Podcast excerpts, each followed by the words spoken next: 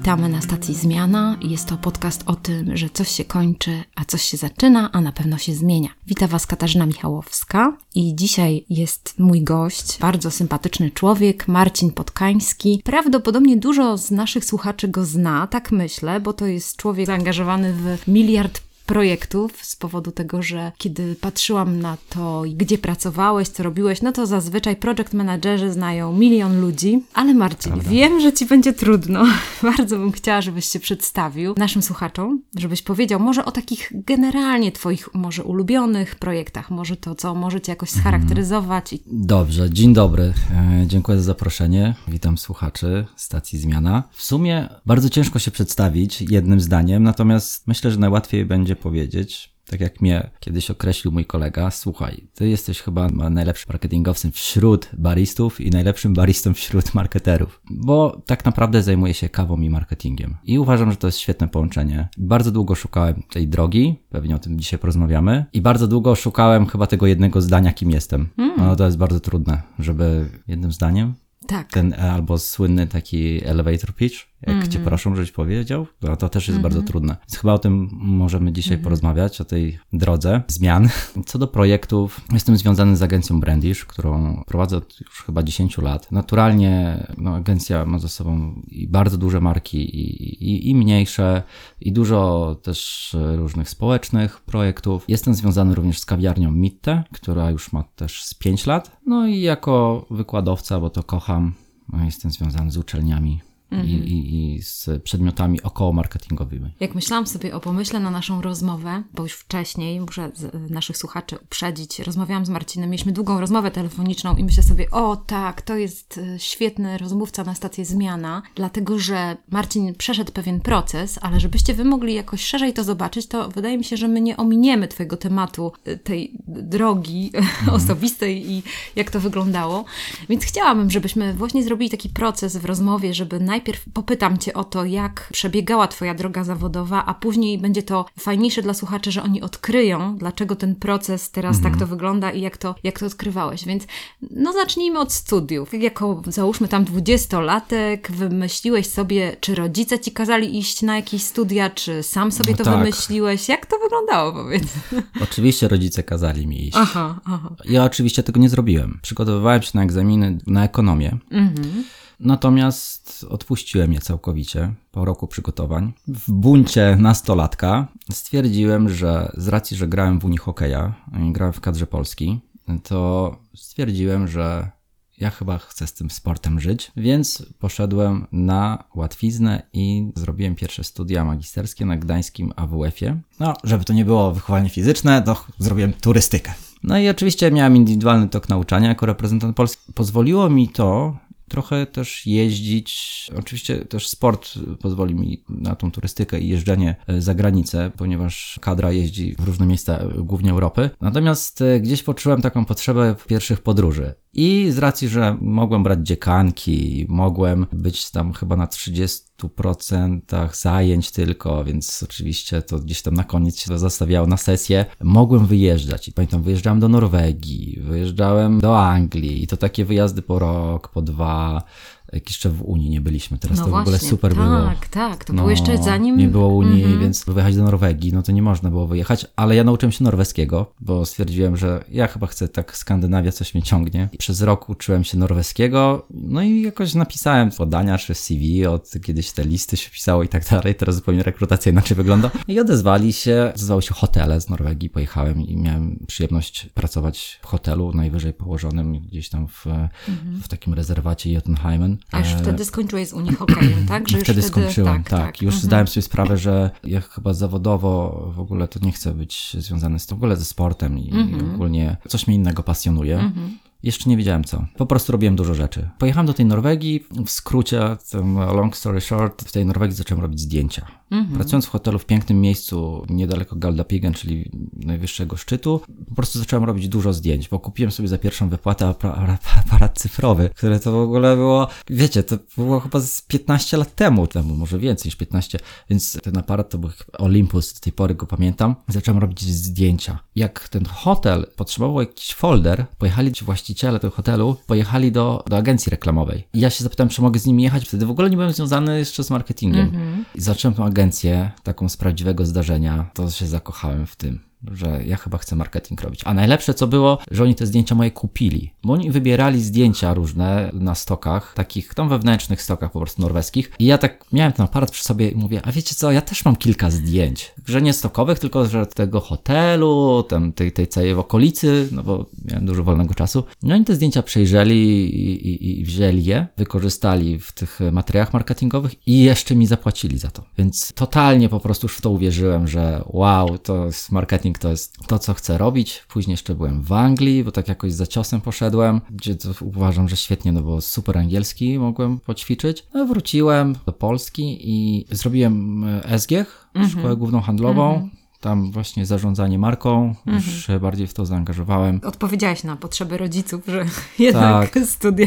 Rodzice już przestali wierzyć całkowicie. Że już to skończysz. E, ale chyba cały czas miałem wsparcie od nich, mm. mimo że byłem taki raczej nieposłuszny i swoją drogą chcę i wszystko Może jak niestandardowy, nie? Nieposłuszny. Tak, tak. Jak zacząłeś robić te studia na SGH, później zacząłeś się interesować marketingiem, rozwijałeś marki. Tak. Widziałam, że też project managerem byłeś, tak, tak przez dłuższy tak, czas. Tak, Czyli tak. dużo, dużo rzeczy spróbowałeś w tych obszarach. Tak, to polecam każdemu młodemu człowiekowi. Natomiast jak już jesteśmy przy tym i przy młodzieńczych latach, mm. do których muszę Ci powiedzieć, że dawno nie, nie wracałem i dziękuję Ci za to, bo jak pomyślę o tym, wow, ile tam się rzeczy działo, polecam młodym ludziom, chyba żeby robili dużo rzeczy, w pierwszym okresie zajawki życiem zawodowym, czy, czy ogólnie już takim dorosłym, dojrzałym, że już mają swoje powoli pieniądze, że już właśnie gdzieś tam wyprowadzamy się od rodziców. Twoje pokolenie właśnie wyprowadzało się szybciej mhm. z domu, teraz pokolenie woli być z rodzicami, bo też z pewnych względów. Ze Ekonomia. To, tak, tak, tak. łatwiej. No mhm. jasne. Ja może też bym trochę dłużej został. No, nie wiem, zresztą z moim charakterem. Natomiast polecam, żeby, żeby szli szeroko. Bardzo dużo siać. Próbować wszystkiego. Mhm. Absolutnie wszystkiego. Chcesz pracować w kawie, no to idź pracować w kawiarni. Później pójdź do pracy w agencji reklamowej. Później pójdź do pracy, nie wiem, na pocztę, w przenośni. Oczywiście ja też bym w sumie poszedł zobaczyć.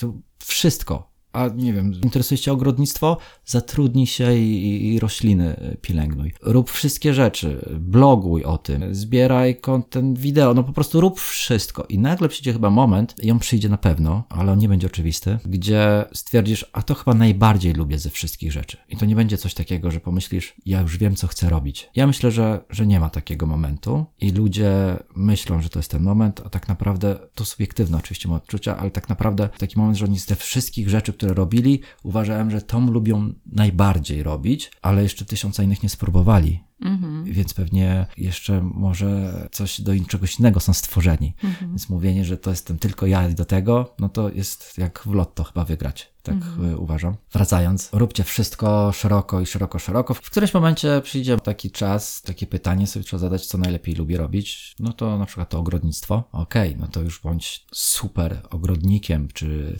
wyspecjalizuj się, nie wiem, w marketingu dla ogrodnictwa. Ciężko tu pokazać, prawda, bo rozmawiamy, ale ja bym to zrobił jako literkę T. Buduj najpierw sobie ten daszek, mhm. czyli szeroko, a w którymś momencie obierz już jeden punkt i głęboko, czyli po prostu zrób tą, tą mhm. podstawę literki T to wypływa z Twojego doświadczenia i intuicji, tak to rozumiem, mhm. co mówisz, bo tak właśnie wygląda proces naszego dojrzewania. Że mhm. najpierw jest ten proces eksploracji, ze względu mhm. na to, że tak naprawdę nie znamy się i gdzieś tam taki tak zwany kryzys 25 lat, to jest tak nazwane przez psychologów, że tam się przechodzi taki dołek i tak naprawdę te uczucie takie, że nie pasujesz do niczego, jest takie trochę frustrujące, ale ono, jeżeli zostanie przerobione na to, że y, no to muszę spróbować, muszę tego spróbować, tego, mhm. tego, czy to do mnie pasuje i to jest fajne, bo chciałam Ci pokazać to trochę dalej, w sensie takim, że teraz, jakby w tym wieku, w którym Ty jesteś, to jeszcze niepewnie wybiera się jakąś drogę, ale podobno jest, y, jest dobra przyszłość, że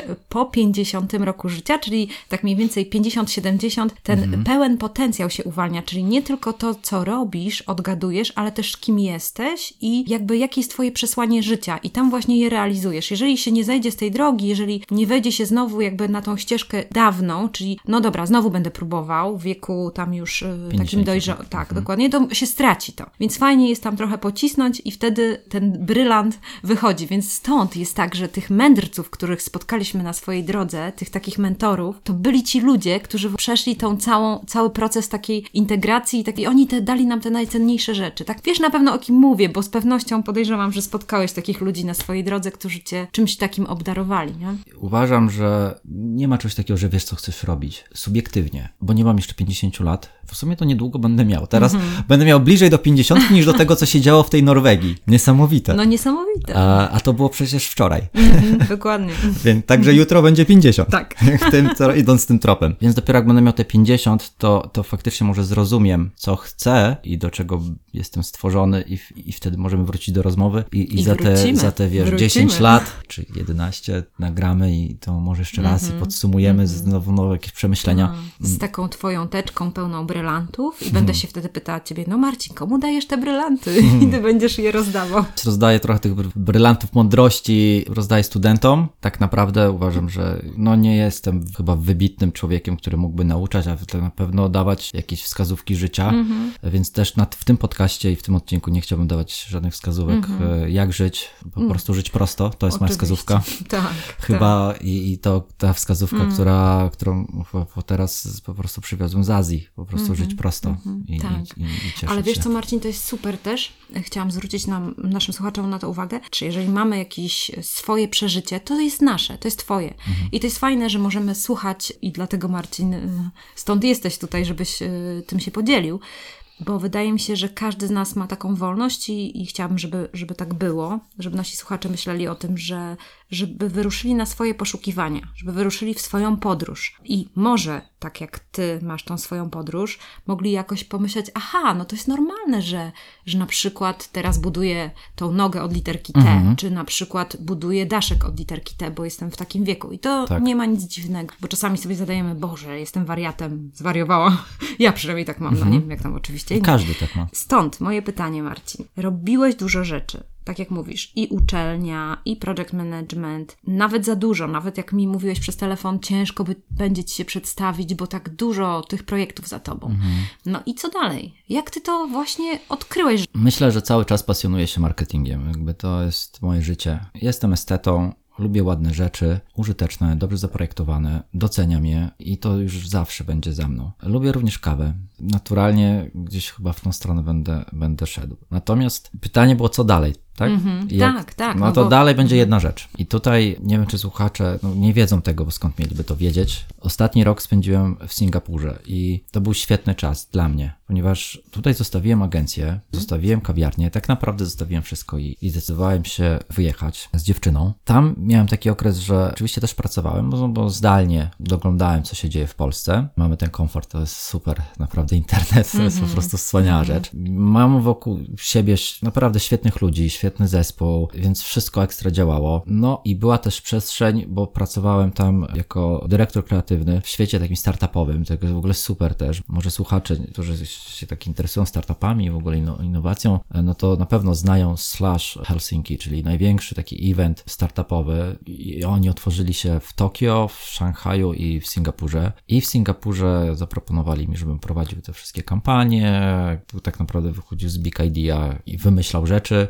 No no i tam później egzekucja już była na poziomie działów marketingu wewnętrznych, więc najlepsza praca, jaką można mieć. Wymyślać mm. rzeczy. Trochę też stresująca, kreatywność nie jest na zawołanie, a za to właśnie płacą. Ale dzięki temu, że miałem taki bardzo stresujący rok, ale z drugiej strony luźny, e, jeżeli chodzi o czas. Większość czasu spędzałem w bibliotekach. Biblioteki są takie, że są wszystkie książki świata, tydzień, dwa po premierze to już jest w bibliotece. Przeczytałem blisko 30 książek biznesowych, marketingowych i około marketingowych i wszystkie były z takich 2018, 17, tam 15 to, to już tak stara książka, nie? Mm -hmm.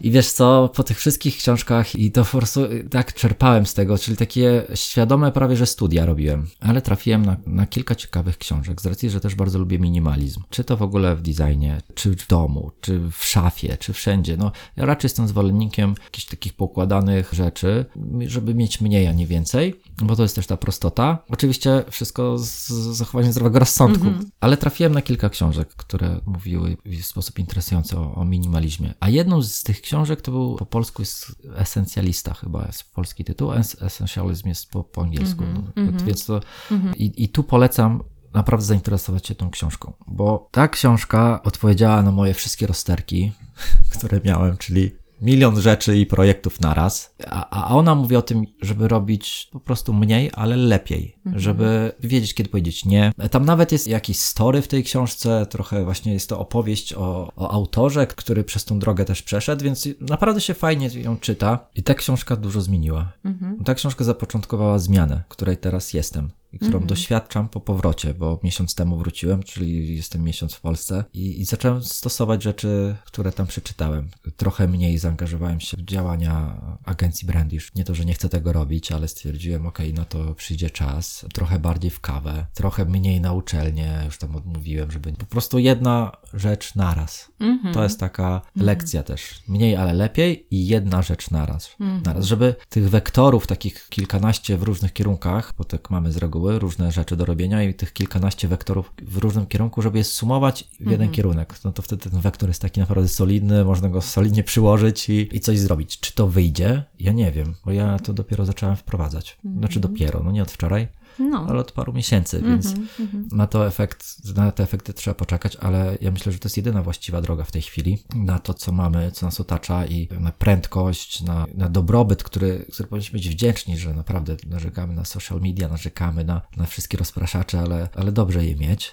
tylko dobrze mieć pod kontrolą i nauczyć się z nich no, czerpać korzyści. Jedną z rzeczy sobie myślę, że o, ciekawe, że gdzieś ta książka cię znalazła w takim jakimś momencie życia. Jedna sprawa jest taka, że tak myślę sobie, że to, to po prostu musiało kliknąć, czy jakieś tam puzzle ci się poukładały, to jest jedna rzecz. Druga rzecz, że tak, cały rok w Singapurze. Na pewno nasi słuchacze mają pytanie, jak ty się w ogóle tam znalazłeś, więc to hmm. musimy, na to pytanie musimy hmm. odpowiedzieć, żeby zrobić następny krok w naszej rozmowie, więc jakbyś mógł tylko tak objaśnić, jak to się stało, że to tam wyjechałeś. No to tak chyba już wracając do tych czasów studenckich, chyba ten pociąg do świata do, mm. do, do, do mhm. podróży. I w momencie, kiedy moją dziewczyną byliśmy w Chinach i tak sobie pomyśleliśmy, to była taka śmieszna historia. Niesamowita tak naprawdę z drugiej strony, jak się o tym pomyśli. Byliśmy w Szanghaju, gdzieś już po całej podróży po Chinach i tak patrzymy na taką parę ekspatów, ludzi, którzy raczej białych, którzy pracują za granicą, mieszkają. Jechali sobie rowerem z dzieciakami i tak widać, że to nie turyści, tylko że miejscowi. I tak siedzimy, kurczę, co by było, gdybyśmy my żyli w Azji? No bo ja do tej Azji często jeździłem, jakoś ona jest ciekawa dla mnie. Na przykład nigdy nie byłem w Stanach i, i w Ameryce, ani północnej, ani południowej i nie ciągnie mnie tak. Mm -hmm. jest, jakoś nie ciągnie mnie, no to ciągnie bardziej na tą Azję. I co by się wydarzyło, gdybyśmy przyjechali do tej Azji i żyli? I wiesz co? I następnego dnia, jak leciliśmy na lotnisko, to okazało się, że jest oferta pracy w Singapurze, którą dziewczyna dostała i bez wahania po prostu ją przyjęła to oznaczało, że razem wyjeżdżamy, a to oznaczało, że mam zostawić wszystko w Polsce. Ale wiesz, nie wahałem się. Nie wahałem się z uwagi na, na dziewczynę, a dwa też na to, że czułem, że to nie ma znaczenia to, co masz teraz i, i trzeba cisnąć dalej. Nic mhm. złego ci się nie stanie, nawet jak się wszystko rozpadnie. To są momenty, kiedy coś możesz zrobić, to rób. Mhm. Bo nie chcę tego nazwać okazją, bo teraz okazja to się nawet tak negatywnie konotacje z jakimś wyprzedażą czy coś. Ale to są momenty w życiu, kiedy mhm. musisz iść za ciosem. I zauważyłem, że zawsze z tym ciosem gdzieś szedłem od tych wyjazdów studenckich Co? i tak dalej, i tak dalej. Dlatego kraje tak. różne robiłem, dużo zwiedziłem. I teraz też. No trzeba iść za ciosem. Tak. Więc wyjechaliśmy. Ale powiem ci, że ciekawe to jest bardzo, co mówisz, bo tak myślę sobie o tym, że nie, no mamy tam jakiś swój zasób lękowy, mamy jakieś lęki, ale wydaje mi się, że jedną z rzeczy, która jest fajne, to mówisz, że dziewczyna dostała pracę i ty się zdecydowałaś na to, żeby z nią tak. tam zostać, co pokazuje o tobie, Marcin, że na tej relacji ci zależało. Więc e, to była praca, na której jej bardzo zależało. No. Więc jeżeli z moją dziewczyną, no to chcę jej dać wsparcie. I, no dlaczego ma być tak, że to ja mam rozwijać swoje firmy w Polsce i, i co, mamy tu siedzieć, a ja mam rozwijać, a ona ma pracę robić taką, która jest ok, ale mogła być lepsza. Mm -hmm, Nie chcę tutaj teraz wejść na jakiegoś rycerza na białym koniu, bo tak po prostu nie było. No, myślę, że każdy by się tak zachował że trzeba się wspierać. I też ten pociąg do tego, że to była Azja. Może gdyby to było, nie wiem, gdzieś jakieś nie wiem co, nawet nie chcę strzelać innego, no to może też byśmy w ogóle nie pojechali. Natomiast nie widzieliśmy, co nas w ogóle czeka. Nie widzieliśmy nic o Singapurze, oprócz o legendach, jakie to jest strict miasto, że nic nie można robić. Co jest oczywiście prawdą, no ale tam no, okay. ja właśnie tak sobie myślę, że dyskutowałabym z tym, czy każdy tak by zrobił. Wydaje mi się, że teraz no nie są takie modne rzeczy jak poświęcenie i tak dalej. Myślimy o tym swoim dobru, y, wiesz, bliższa koszula ciału i tak dalej. Mhm. Więc mam takie obserwacje, że niekoniecznie, patrząc na różne związki i pary, które ciągną w swoją stronę i to ich naprawdę gubi. No i słuchaj, i ten rok, rok tam mhm. spędzasz. Natalia Hatalska nazywa to, że byłeś nomadem cyfrowym. Czy to jakoś Ale myślę, że się do tego mhm. nie zaliczałem. Nie zaliczałeś się. Nie zaliczam się do takiego typowego nomada, ponieważ założyłem tam Brandish Singapore, e, żeby świadczyć też usługi związane z marketingiem mm -hmm. i, mhm. i, z kreatywnością, bo ja sprzedawałem kreatywność, ponieważ mało tej kreatywności w Singapurze. Są świetne firmy, jest wszystko, ale z racji, że to jest bardzo techniczny naród i taki bardzo od e, A do B, a już C mhm. to już nikt nie zrobi, mm -hmm, bo, -hmm. czyli to, co jest na stole, to na stole, nikt nie zajrzy pod stołem, co tam może być i, i że może się coś przydać, więc ta kreatywność jest pożądana. No mi chyba też łatwiej ją sprzedawać, więc założyłem Brandish, więc nie, nie byłem takim freelancerem, bo Nomad to taki freelancer totalnie plaża i tak, Bali. Tak. A to nie. E, raczej no po prostu chyba się jest emigrantem, czy mhm. migracja -hmm. jakaś ta, expat. W ogóle to jest też śmieszne z tym expat, że jak się mówi o, o tej migracji ludzkości, prawda, no to ludzie jednych drugich nazywają, ty jesteś tam imigrantem, a ty jesteś expat. Czyli w ogóle biali ludzie, co jest absurdem, nie nazywają się, że są imigrantami, a oni się nazywają ekspatami. Niestety. Że chyba, że eksplorują, że jakby oni wnoszą wartość w życie, nie? Jakby, ale to taka dygresja śmieszna, no że, tak, że tak, każda inna nacja mhm. inny, inny kolor skóry jest imigrantem, ale biały jest ekspatem. Mhm. Więc to, to, to, to, jest śmieszne. Refleksja, I, niestety, tego, I tego tak. nigdy nie wiedziałem, że tak jest, dopóki nie wyjechałem i, mhm. i nie zauważyłem, że ekspat to, to tylko biali. No nie? A dlaczego tak, tak ma być? Tak, no dokładnie. To też pokazuje, jak myślimy o sobie. Nie? Tak, wiesz, mhm. to już w ogóle na kolejny odcinek możemy porozmawiać kiedyś o tym, jak źle myślimy i jak ta nasza kultura zachodnia jest trochę już taka zła i nieetyczna. Mm. Wiesz, no, no tak. już nie chcę tutaj mm -hmm. smutku wprowadzać, rozumiem, ale rozumiem. naprawdę mm -hmm. ciężko się pracuje. Z jednej strony zawodowo bardzo dobrze z, z Europejczykami, z Amerykanami i tak dalej, no załóżmy z, z białymi ludźmi. -hmm. Trochę trudniej się pracuje właśnie z Azjatami albo z Hindusami. Natomiast wyższość taka, to zawodowo jest łatwiej, -hmm. ale, ale na mhm. poziomie w ogóle mhm. szacunku to naprawdę my to musimy się sporo nauczyć od Azjatów. No tak. Sporo, sporo. Tak, tak. Co też właśnie dlatego mnie ta Azja ciągnęła, bo, mm -hmm. się prosto i z poszanowaniem drugiego człowieka. To jest mm -hmm. najpiękniejsza rzecz. Tak, to jest coś, co można wziąć do naszej kultury. To zgadza się, bo to jest sfera taka, że działasz na tej samej platformie kulturowej tak. z ludźmi białymi, wiadomo, ale jeżeli nie będziemy się otwierać i nie będziemy brać od innych kultur, nie będziemy rozumieć innych kultur, no to marny nasz los, moim zdaniem. Po prostu potrzebujemy się uczyć i ta otwartość jest konieczna do tego, żeby ta nasza kultura uległa pewnej transformacji nawet i żeby pewne rzeczy rzeczy, które no niestety jest to bolesne, Marcin, bo to jest bolesne dowiedzieć się prawdy o sobie, że tutaj słabo nam idzie, ale z drugiej strony, czyż to nie jest dobre dla nas, żeby jednak się o tym dowiedzieć? No ciekawi mnie to. Rok tam spędziłeś i znalazłeś książkę, a jakbyś ją znalazł w Gdańsku? W sensie to... To bym jej nie zrozumiał. To byś jej nie zrozumiał. No właśnie. Lewym uchem wpadło, prawym by wypadło, mm jak dziesiątki, setki, tysiące książek, które pewnie mm -hmm, przeczytałem w mm -hmm. życiu, bo lubię czytać książki. I większość z nich po prostu wpada, wypada. Warto chyba robić sobie notatki, jak czytamy książkę, te takie kluczowe rzeczy. Warto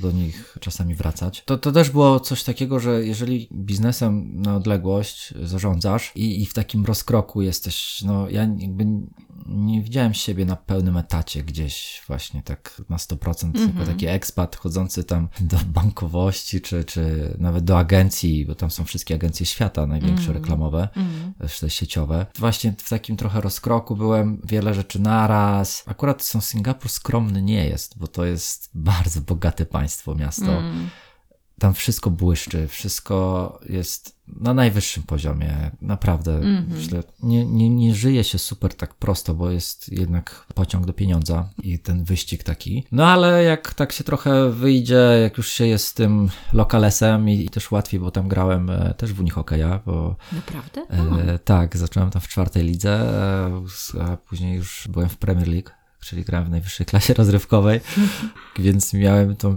no super to było. Chyba byłem jednym ze starszych zawodników w lidze. Singapur na, nawet na wysokim poziomie stoi, jest na Mistrzostwach Świata, mm -hmm. był, nawet mm -hmm. chyba tak jak Polska też była teraz. Singapurczycy są zamknięci, raczej hermetycznie i no nie lubią, no takie w ogóle też nastroje są społeczne na całym świecie, gdzie raczej trochę się zamykamy niż otwieramy. Podobnie w Singapurze, plus ta trochę wyższość taka i teraz oni sobie teraz odbiją. Mm-hmm, no bo mm-hmm. mają pieniądze i to, to, oni sobie teraz odbiją, e, więc nie chcą się z białymi kolegować, ale dzięki temu, że byłem w drużynie i nie zapomniałem jak się gra, to jest jak jeżdżę na rowerze, więc super, kolegowali się ze mną, więc w drużynie jest 30 zawodników, więc jakieś tam wyjście na piwo, po treningach, coś, więc mogłem... Super. Mogłem być w tym świecie tak, takich lokalesów mm-hmm, i chodzić w miejsca naprawdę i spędzać czas z lokalnymi ludźmi i w Wtedy już widać, że nie wszyscy mają pociąg do pieniądza i szczególnie u takich bardziej dojrzałych osób to widać ten azjatycki wpływ takiego prostego życia, nie prostackiego, doceniania rzeczy, doceniania jedzenia, bo tam to jedzenie to jest narodowy sport tak, po prostu, tak. bo są cztery kultury zderzone i też ta otwartość w Singapurze jest, może jest duży rasizm uważam, no to mimo wszystko ta otwartość jest na wysokim poziomie, no bo, no bo są cztery nacje i, i gdzieś ten język urzędowy jest angielski, taki angielski, około angielski, bo, on się nazywa angielski, ale tak naprawdę się nazywa Singlish, bo, bo się mówi prawie jak po angielsku, ale to zupełnie inaczej brzmi.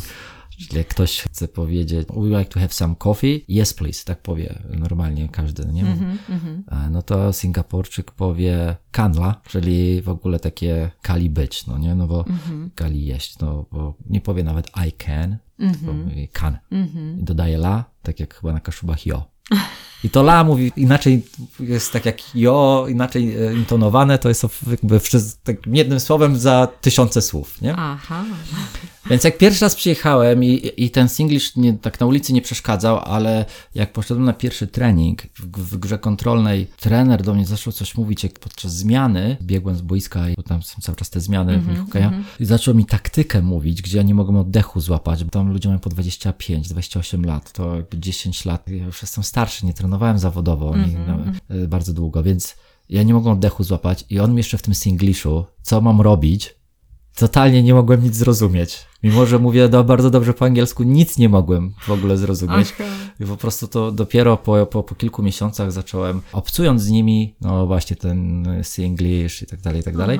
To, to tam ta książka, wracając już znowu dygresja, ta książka mnie odnalazła i tam tryknęło, bo widziałem, że można żyć prosto, że można się na jednej rzeczy mhm. skoncentrować i nie mhm. trzeba naprawdę z kwiatka na kwiatek i, mhm. i to dotyczy się pewnie też i związków, takich jakichś tam relacji i dotyczy się biznesów, pomysłów i dotyczy się takiego kultu startupów, że musisz dużo szybko wymyślać, kultu kreatywności, że ona ma być na, na zawołanie, więc chcesz dużo rzeczy robić i to był moment, w którym ta książka mnie znalazła. No. Ja mam taki pomysł, że jak to mo mogło być, chociaż nie wiem, czy to jest prawdą, sam mi powiesz, w każdym razie tutaj warunkiem koniecznym było to, że trzeba było sprawić, żebyś ty wyszedł. To, to jest wyciągnięcie ze strefy komfortu na stówę, bo ty wychodzisz ze swojej kultury, jesteś w innej kulturze, a druga sprawa też mówiłeś, że musiałeś zostawić wszystko, czyli zostawiłeś mhm. te wszystkie projekty. Wiadomo, że zacząłeś tutaj Oczywiście pod kontrolą. Pod, no tak, no to właśnie, musi być kontrola. Zostawić to nie znaczy rzucić. rzucić.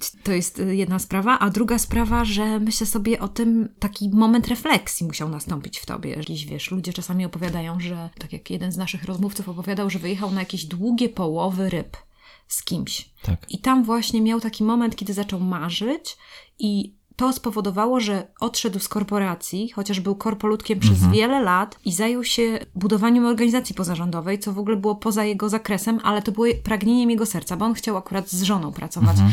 Ale chodzi mi o to, że dziś muszą być takie warunki na spotkanie się może ze swoimi jakimiś marzeniami, pragnieniami, czy tak to mogę nazwać? Wiesz co, Kasia, no, muszę mhm. Ci powiedzieć, tak byśmy chcieli chyba, żeby tak było. Mm, no właśnie, może tylko marzenia. Co jakbyśmy tutaj pisali scenariusz do filmu z Hollywood, to pewnie by tak by było. tak było, tak. Ten, ten bohater by sobie tam wyjechał na ryby albo po prostu gdzieś pojechał w Azję, właśnie tak jak wziął motor, tak jak, tak jak wziąłem ostatnio właśnie jeszcze, zanim teraz przyjeżdżałem do Polski, no to pojeździłem po, po Birmie, totalny odludzia i on tam sobie siada, bierze tą kawkę albo tak. zapali papieroska, tak. chociaż w filmie pewnie papieroska nie pokazali. No i że tak nagle sobie myśli, dobra, rzucam to wszystko.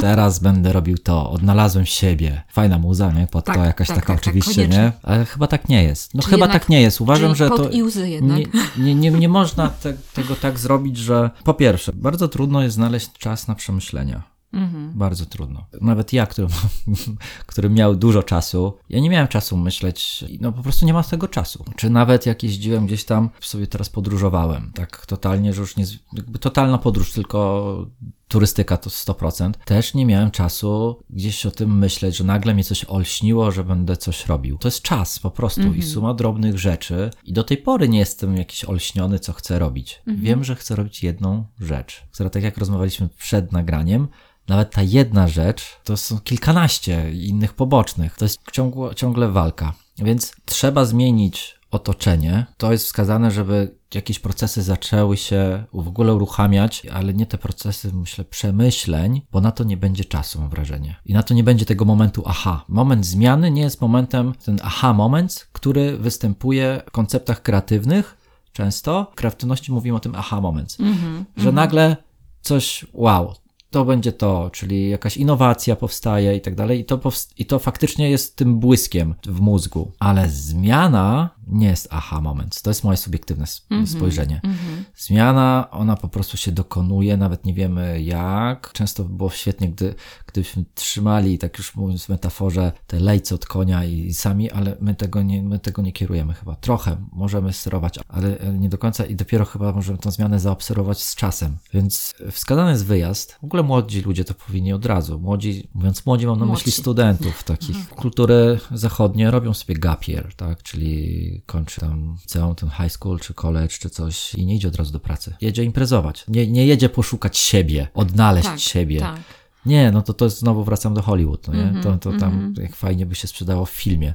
On jedzie po prostu się wybawić, wydać kasę w Azji, która gdzieś tam jest tańsza niż Stany, po prostu wariować, szaleć, ale to jest potrzebne, bo to jest właśnie to budowanie tego dash daszku, daszku od T. Jakby różnych rzeczy trzeba w życiu doświadczać. Czy można siebie odnaleźć i mieć jakąś zmianę to w miejscu, w którym się jest? Mhm. Pewnie też. Podpowiedzieć, nawet nie potrafię ubrać tego w proces.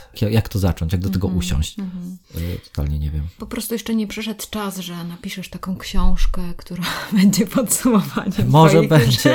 Tak, chętnie na pewno bym napisał książkę, no, tylko nie, nie chcę dawać tych rad, bo, bo, bo sam ich tak, nie mam. Sam tak, nie, nie, nie mam tak. recepty na życie, jak, jak, jak żyć. Wiem, że trzeba robić dużo rzeczy i nagle mhm. pomyśleć, dobra, a teraz zróbmy jedną. Mhm, mhm. Ja jestem akurat świeżo na tej drodze, że chcę zrobić jedno. W tej chwili postawiłem na kawę. Temat kawy uważam, że jest po prostu świetny jest tematem takim wdzięcznym, jeżeli chodzi o socjalnym, no, takim mm -hmm. społecznym, mm -hmm. bo ludzie tą kawę piją, zawsze się przy tej kawie spotykają. I biznesowym też na pewno, no bo straszny boom i, i zwyżka. No i, i, mogę teraz wykorzystać całą wiedzę marketingową i, i, to wszystko, co, co usługi, które świadczyłem przez ostatnie no, ponad 10 lat firmą, mogę w końcu chyba sobie, tak. czyli dla Mitte. Mm -hmm. Czyli już Brandish może dla Mitte robić tylko. Mhm. I to może jest, zobaczymy, no spotkam się za jakiś czas, zobaczymy, czy to jest, czy to jest dobre. Kawa jest pyszna, kawa jest dobra, kawa jest zdrowa, więc to jest Twój pomysł teraz, żeby w to. Może powiedz, Marcin, więcej naszym słuchaczom o tym,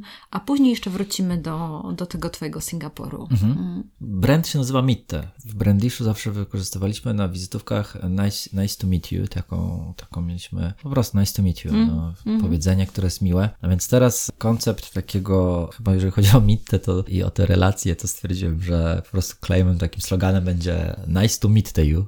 I wokół tego chcę budować po prostu koncept kawowy. Są punkty, kawiarnie, są też cateringi, te takie właśnie te innowacje kreatywne, trochę właśnie myślenie i ta estetyka i to wszystko, wszystko, wszystko doprowadziło mnie do tego, że, że te cateringi też robimy w takich kartonikach, że tą kawę w powinach, rzeczy mm -hmm. w, z kranikiem wrzuciliśmy, żeby nie było tych termosów takich brzydkich tak.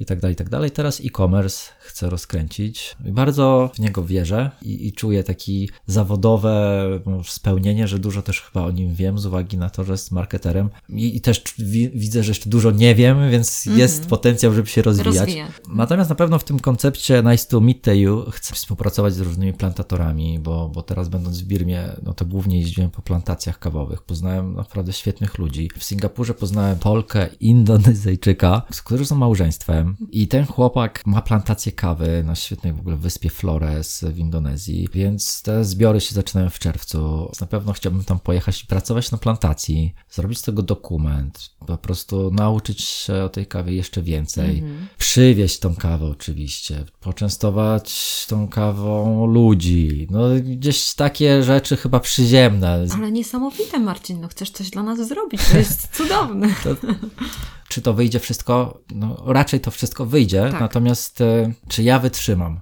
Mm -hmm. Wiesz, i tutaj czy ja wytrzymam być tym esencjalistą? -hmm i robić tylko jedną rzecz, czyli kawę. Myślę, że może być ciężko. Zobaczymy i podsumujemy, no nie za kilka miesięcy. Oczywiście, dokładnie. E, e, mhm. I może będę wtedy mądrzejszy o, i wtedy mogę dać jakieś rady. Mhm. Na razie mogę tylko podpowiedzieć, że spróbujcie esencjalizmu, spróbujcie na pewno przeczytać tą książkę i, i, spróbujcie robić jedną rzecz. Jeżeli mi się uda zrobić jedną rzecz, czyli biznes kawowy i nie jestem super kawoszem, ale przez to, że nie jestem super kawoszem. Kawie wiem bardzo dużo, bardzo, bardzo e, myślę, ale nie jestem jakimś takim wybitnym, że roastmasterem, że na przykład wezmę mm -hmm. i mhm. wypalę kawę, prawda? Albo jakieś tam super alternatywne sposoby parzenia. Ja uważam, że kawa jest dla ludzi, naprawdę, serio. Jest po prostu jak lubisz pić tak kawę, to tak pij. Jak tak, tak, tak. Jak chcesz mm -hmm. z mlekiem, to pij sobie z mlekiem. No nie, no mm -hmm. prosta rzecz. To i, i, uważam, że trochę się zapędziliśmy w tym rynku kawowym. Wiesz, takie przemyślenia, już dygresja totalna i wracamy do tematu. Dygresja, która też chyba powiązana z tą prostotą azjatycką. Rób jak lubisz, byle z szacunkiem do drugiej osoby. Jeżeli lubisz kawę białą, a, a chcesz ją w sposób jakiś tam alternatywny zaparzyć, gdzie oczywiście fani kawy i tam sztuki parzenia powiedzą, jak gdzie ty tutaj jakoś, jakieś mleko do tego dripa, kawa jakiś super speciality, czyli taka gdzieś tam z jednej jakiejś plantacji albo z jakiegoś jednego regionu, super droga i tutaj z mlekiem jakimś ją robisz, no tak, ale nie obrażasz nikogo, prawda, że robisz z mlekiem. Czy to mm. obraża jakąś religię kogoś, czy to obraża kulturę picia, no nie, to jest jakaś fanaberia, y, jakieś takiego zapędzenia się, że, że nie można z mlekiem kawy jakiejś super zrobionej, to trzeba mieć czarną, żeby się delektować. No ale komuś nie, nie smakuje, no nie, jak ktoś mm -hmm. lubi latte, no, mm -hmm. ktoś lubi cappuccino. No tak jak Włosi, no cappuccino do tej 12-13 już później nie można, no ale co nie można, no. A jak ktoś lubi o 18 cappuccino, dlaczego co nie można? Bo, bo chciałbym, żeby kawa była czymś takim, koncept w ogóle, który rozwijam, że nie oceniajmy się nawzajem, róbmy tak, jak lubimy i, i po prostu żyjmy sobie prosto. Kurczę, aż tak dziwnie to brzmi wszystko, bo, bo, bo sam tego jeszcze nie ułożyłem. Czy czuję, mm -hmm. że, tak. że jest to we mnie. I Jesteś to, w procesie. Tak, i, i tego prostego, skromnego życia, które nie musi być oczywiście ubogie i finansowo. To nie chodzi o to, żeby mm -hmm. być tym ascetą i minimalistą i wszystko sprzedać i, i, gdzieś tam koczować, nie? Chodzi o to, żeby naprawdę, nie wiem, doświadczać, tu i teraz, fajnych rzeczy. Mam tą kawkę, lubię z mlekiem, piję z mlekiem mhm. i zamawiam ją sobie w Mitte, bo, bo, bo wiem, że gość jeździ po świecie, spotyka się z plantatorami, pomaga im tam robić i jeżeli ja będę mógł takie rzeczy robić, to będę chyba myślę, szczęśliwym człowiekiem. W ogóle śmieszna historia, to już ko mm -hmm. koniec dygresji, ale ten, ten, plantator właśnie w tej w Indonezji, na tej wyspie Flores, to tam powiedział mi ostatnio, że mówi, a ty masz markę Mitte? Tak. A wiesz, że u nas się takie ornamenty i różne rzeczy robi w mniejszości narodowej, czy tam nie wiem, czy na wyspie. Muszę się dopytać, na które mówią jaramitte. Co znaczy czarny koń? I faktycznie on mi pokazał takie wszystkie różne rzeczy, gdzie po prostu są czarne konie i tak dalej. I to jest niesamowite, no, prawda? Co za śmieszna historia. No, super. Jakbym mógł takie historie opowiadać i gdzieś jeździć póki zdrowie mamy, póki tak, gdzieś tak. no, nie mam dzieciaków jeszcze, mhm. jeździć i smakować świata i dawać ludziom ten smak, tak jak na, na, na tym filmiku w Birmie, gdzieś tam na jakąś plantację trafiłem, staram się właśnie też to, trochę pokazywać i na Instastory i ten, co zmontowałem, żeby chociaż nawet ten krzak, złapać ten owoc, posmakować jak kawa z mhm. drzewa, czyli owoc, to, to mhm. jak smakuje, no tak smakuje jak czereśnia, no, albo jak wiśnia. E, to, to, to by było świetne, no to, to był super super sposób na życie. Czy do tego dotrwam, nie wiem. Mhm. Książka Esencjalizm na pewno mi w tym pomoże i ten taki spokój. Natomiast są złe strony też tego wszystkiego. Tak, i właśnie I... o to chciałam Cię zapytać. Mhm. No fajnie się tak mówi, że o, tu, tam gdzieś się pojechało coś i tak dalej, i tak dalej. Super, no to tutaj wszystko, cały czas Hollywood, nie? Cały tak, czas lecimy tak, tym filmikiem. tak, tak. To już teraz the end może tak, być tak. i super, nie? Blockbuster się zrobi, na pewno z tego Dobrze. wszyscy pójdą. Uwaga, słuchacze, przechodzimy do kina ofowego. Tak, Dajesz. więc bardzo trudno poradzić sobie z czymś takim jak cierpliwość i ambicje, ego. To jest już mieszanka wybuchowa przez to, że otaczamy się tym, czym się otaczamy, świat i tak dalej, tak dalej. No nie chcę już tutaj wchodzić w trąbią wszyscy o tym, no ale te ambicje mamy rozdmuchane, mm-hmm. dumane, ego również. Każdy się przyrównuje. I wiesz co, ja też zauważyłem, że mi ciężko cierpliwość mieć, patrzeć długoterminowo, tak, plany długoterminowe, mm-hmm. bo ja mhm. chcę mieć tak zwany jak ten overnight success, taki z dnia na dzień. Dzisiaj się kładę spać, jutro wstaję, już ma wszystko być. I to jest bardzo trudne. Ja do tej pory naprawdę nie mogę sobie z tym poradzić. Wiesz, jak wróciłem tutaj teraz do Gdańska, no to mamy tak, takie miejsce, jest kolonia artystów i tam jest ta, taka galeria, zawsze są jakieś rzeczy. I wiesz co, i tam pokażę Ci taki, zobacz, to jest taka rzeźba, widzisz, taka instalacja, taka rzeźba sztangi, tej ławeczki całej takiej jakby to było na siłowni, strasznie wygiętej, pod bardzo dużym obciążeniem. Czyli aż się ta, ten gryf, tak zwany, mówiąc tak fachowo, wygiął się. Jak na kreskówce jakieś, tak. nie? Ale ona jest złota. Tu wszystko jest złote, widzisz? Odważniki, gryf, ławeczka, wszystko jest tak ze złota. Ja jak to zobaczyłem, mówię, i to jest taki super przekaz, to są te wszystkie ambicje, i to wszystko, co chcemy tu i teraz, to, to, to wszystko się tak świeci i my to już szybko chcemy i, i po prostu wrzucamy sobie to wszystko, tą pogoń na te, kurczę, to też brzmi Hollywoodem i bardzo pompatycznie, ale po prostu tyle ludzie sobie wrzucają tych ambicji, ja sobie tyle też wrzucam, ta sztanga aż się wygina, aż mm -hmm. po mhm. prostu, wiesz, wszystko jest, oczywiście ocieka złotem, no bo to są złote cele i mm. złote ambicje tak, i tak. tylko to jest wszystko dobre, mówimy sobie, że to dla naszego dobra, no i zobaczyłem tą instalację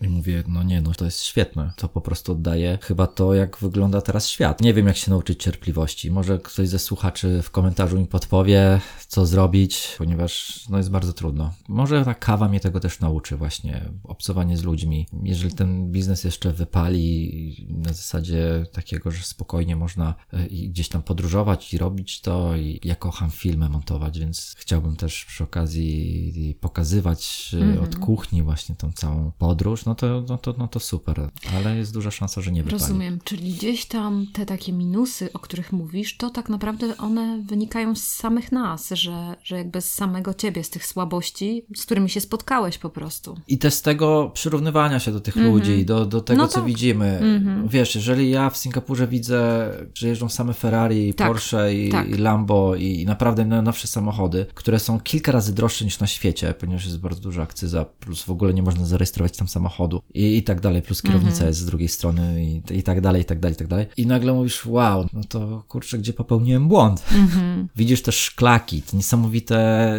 czy wille, czy okej, okay, no tam bardzo dużo ludzi mieszka w tak zwanych czynszówkach HDB, czyli no, chyba 80%, no ale one też są świetne, no. Natomiast świeci się to i ten błysk i to złoto, no to, to, to jest tak. to, co widzisz na ulicy, a tam widzisz naprawdę bogato. W Polsce tak samo widzisz bogato. No widzisz mm -hmm. no, no, no, po prostu bogactwo, no skąd ci ludzie mają te pieniądze, mm -hmm. prawda? No, i, czyli naturalnie się porównujesz, dokładasz sobie tego ciężaru, tego złota na tą sztangę, te ambicje. Mm -hmm. Nie mhm. wiem, jak sobie z tym poradzić. No to, to akurat nie wiem. Mhm. Moja mama ma takie powiedzenie, wiesz, jak to jest tak z rodzicami. Oni coś tam gadają, czasami taki człowiek to bierze, tak, ma to w plecaku. Wiem, nie? ma to w plecaku. Moja mama zawsze mówi tak, trumna nie ma kieszeni. Powiem ci, że kiedyś to było dla mnie, no co za tam. Kurczę, im jestem dojrzalsza, to myślę sobie, no tak, mogę po prostu albo pójść sama do tego nieba, albo wysłać ludzi przede mną. Tak jak tam tak. widziałam u ciebie, czy ten program mentorski, gdzieś tam się angażowałeś i tak dalej. Tak. No właśnie, to jest, to jest takie moje też życzenie, Marcin, dla ciebie, żebyś wytopił to złoto, które niestety jak złoto się topi w gorącu, więc twoje życie, żeby było lepsze, na pewno musi zostać podgrzane jeszcze trochę. Więc jeżeli chcesz się nauczyć cierpliwości, to z pewnością wiele razy będziesz musiał być testowany w sferze oczekiwania i czasami może takiej ciszy, ale jeżeli to przetrwasz, jeżeli tak jak jesteś sportowcem, to wiesz, żeby ten mięsień się nabudował, to jednak trzeba się przyłożyć, no to wtedy naprawdę możesz dać dużo ludziom. I to chyba jest takie moje myślenie na ten temat, bo na pewno że jesteś w procesie i, i to dopiero się, mam nadzieję, uczyni, tak. bo nie zrezygnujesz. I, I teraz już jak jesteśmy, jakoś tam się poznaliśmy, to y, ja osobiście będę Cię zachęcała do wytrwałości, bo, mm. bo będę Dziękuję. pamiętała tą rozmowę. Przyspieszył ten proces, ten wyjazd. I mm -hmm. obcowanie z tą kulturą tak. po prostu tego mm -hmm. spokoju. Po raz kolejny to powiem dzisiaj chyba już 15 prostoty. Problem, oczywiście, no też żyją od pierwszego do pierwszego. Tak jak na całym świecie. Mm. Ale jeżeli nic nie zagraża twojemu zdrowiu czy życiu, to musisz być szczęśliwy. I oni są. Zobacz, w, jak, w jakim komforcie my żyjemy i jak jesteśmy nieszczęśliwi. Zgadza nie, się. Nie wiem, dlaczego tak jest. Mhm. Nie wiem. To jest chyba to, co sam odkryłeś. Porównujemy się, mhm. wiesz, to porównywanie, albo wiesz, ten smutek z powodu decyzji. Kończąc tą rozmowę i lądując, powiedz mi o tej love story, w sensie takim, że jak, jak wygląda wasza relacja z dziewczyną? Czy to mhm. się urwało, czy wyście tu razem wrócili? Bo nie, nie, nie. Takie... To love story, to już był Hollywood. Tak, mm, dokładnie. Co nie będzie, to nazwijmy to akurat będzie kino alternatywne, jakieś trochę ofowe. Tak. Mamy oczywiście kontakt ze sobą, natomiast ja wróciłem z uwagi, po pierwsze, biznes mój nie jest na tyle stabilny, żeby być rentierem. Tym bardziej, że punkt kawiarniany też jest punkt fizyczny, tak. więc musiałem wrócić. Natomiast dziewczyna została, bo jeszcze ma kontrakt i tak mhm. dalej. No i zobaczymy, jak to jest, mhm. jak to się dalej skończy. Zobaczymy. To nie jest wyjazd do Berlina. To nie jest wyjazd gdzieś nawet, nie wiem, do pracy, gdzie można jechać do Sztokholmu, tak? Gdzie, gdzie wsiadamy w samolot i wracamy, gdzie nie ma strefy czasowej, jest tak, znaczy w sensie, że jest ta sama. Tam jest 7 godzin różnicy, nie możesz przyjechać, więc może mi łatwiej, bo ja całe życie tak jeździłem, z kolei moi rodzice mówią po wsi noga, no po prostu zawsze mnie nosiło. Ale to jest trudne dla związku.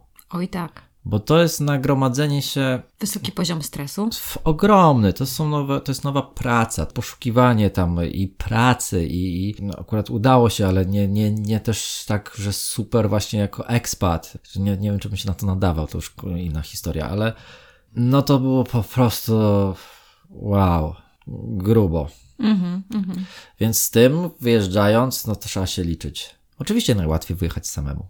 No tak. Nie masz żadnych obciążeń, robisz tak jak lubisz. Czasami jest smutno, czasami jest tam wesoło, pewnie częściej jest wesoło. E, natomiast wyjeżdżając w parze, no to jest duży, duży, duży test. I czy my go zdaliśmy, czy nie zdaliśmy, no to chyba dopiero się okaże. Rozumiem. Mhm. E, natomiast bardzo się cieszę, że, że właśnie, że, że mogliśmy wyjeżdżać i, i że to zrobiliśmy. Mhm. Bo to mhm. był impuls. Tak. Plus ta śmieszna sytuacja z tej ulicy w Szanghaju, że w ogóle pomyśleliśmy o tym, że ale super by było być ekspatem. I nagle następnego dnia przychodzi oferta. No, no to jest po prostu wow. Mhm. Czyli powiedz swoje marzenia i się zrealizują. Tak, ale to jest zbieg okoliczności. Oczywiście, to, jakby, to już nie wnikajmy w to, natomiast czasami tak jest. Ale to jest moment, w którym łap, rób, nie przejmuj się, czy wyjdzie, czy nie wyjdzie. Naprawdę, patrząc na kulturę azjatycką, rób tylko tak, żeby nie zachorować albo żeby nie zagrażało twojego, twojemu życiu. Jak nie wyjdzie, no to zrobisz coś innego. No przecież będziesz miał cały czas ręce i głowę, mózg. Zawsze możesz do rodziców wrócić, tak? Jak teraz, tak jak rozmawialiśmy ci młodzi ludzie. No tak. Że zawsze mogą wrócić do rodziców. Zgadza no. się. Mhm. A za chwilę będzie już ciężko, bo pewnie, no ja w tej sytuacji jeszcze nie jestem, no ale jeżeli masz już taką rodzinę, rodzinę, no to masz ogromną odpowiedzialność. Mhm. To już nie jest, że ty sobie gdzieś pojedziesz i tam mhm. na plantację i będziesz sobie worki przerzucać, albo mhm. kawkę zrywać, albo ją tam wypalać. No hej, to mhm. już odpowiadasz za dziecko. Mhm. Już nie możesz tak próbować.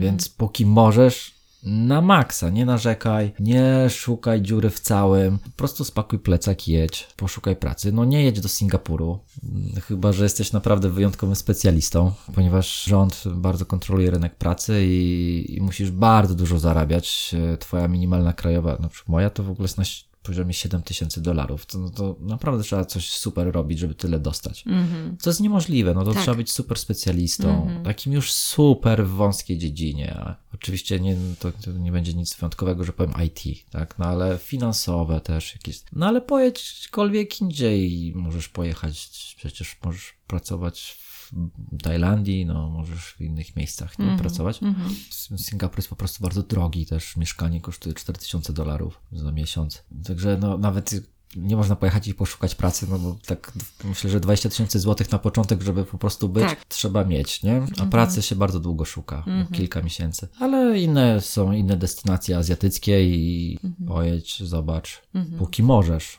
Mhm. Bo później już nie będziesz pewnie mógł, czyli nie zdążysz nadbudować tego daszka od literki T. Ale powiem Ci, Marcin, że, że podobało mi się to, co mówiłeś o tej kawie, żebyśmy dali prawo ludziom pić kawę z mlekiem lub y, czarną, bo to jest taka głębsza myśl, która jest ukryta. Trochę żyj i pozwól żyć innym, bo, Dokładnie to. bo to jest tak, że no każdy żyje jak, jak umie i tak, tak. jest. Y, tak. I, I to jest ważne, żebyśmy sobie wzajemnie dawali wolność i też sobie samemu, no bo tak też eksplorujemy, jak jesteśmy w ogóle, no jakoś tak też i ukształtowani, tak, bo jak widać, no jesteś takim sportowcem, nie? Jak to sportowiec, on dużo na intuicji pracuje i to jest Strasznie takie... Właśnie, dokładnie, że na tutaj... Impulsie. Na impulsie. I tutaj też ty tak w życiu trochę tak masz. To nie, nie wszyscy tak mają, nie każdy tak ma i to wiem, że ty to czujesz. Ale fajnie jest, że, że dajesz prawo, żeby inni byli też inni, nie? Żeby byli bardziej zachowawczy, czy tam z mlekiem pili tą kawę. No i, i to też widziałem w Singapurze, bo tak jak już klamrą zamykając, tak. no bo tam są, wiesz,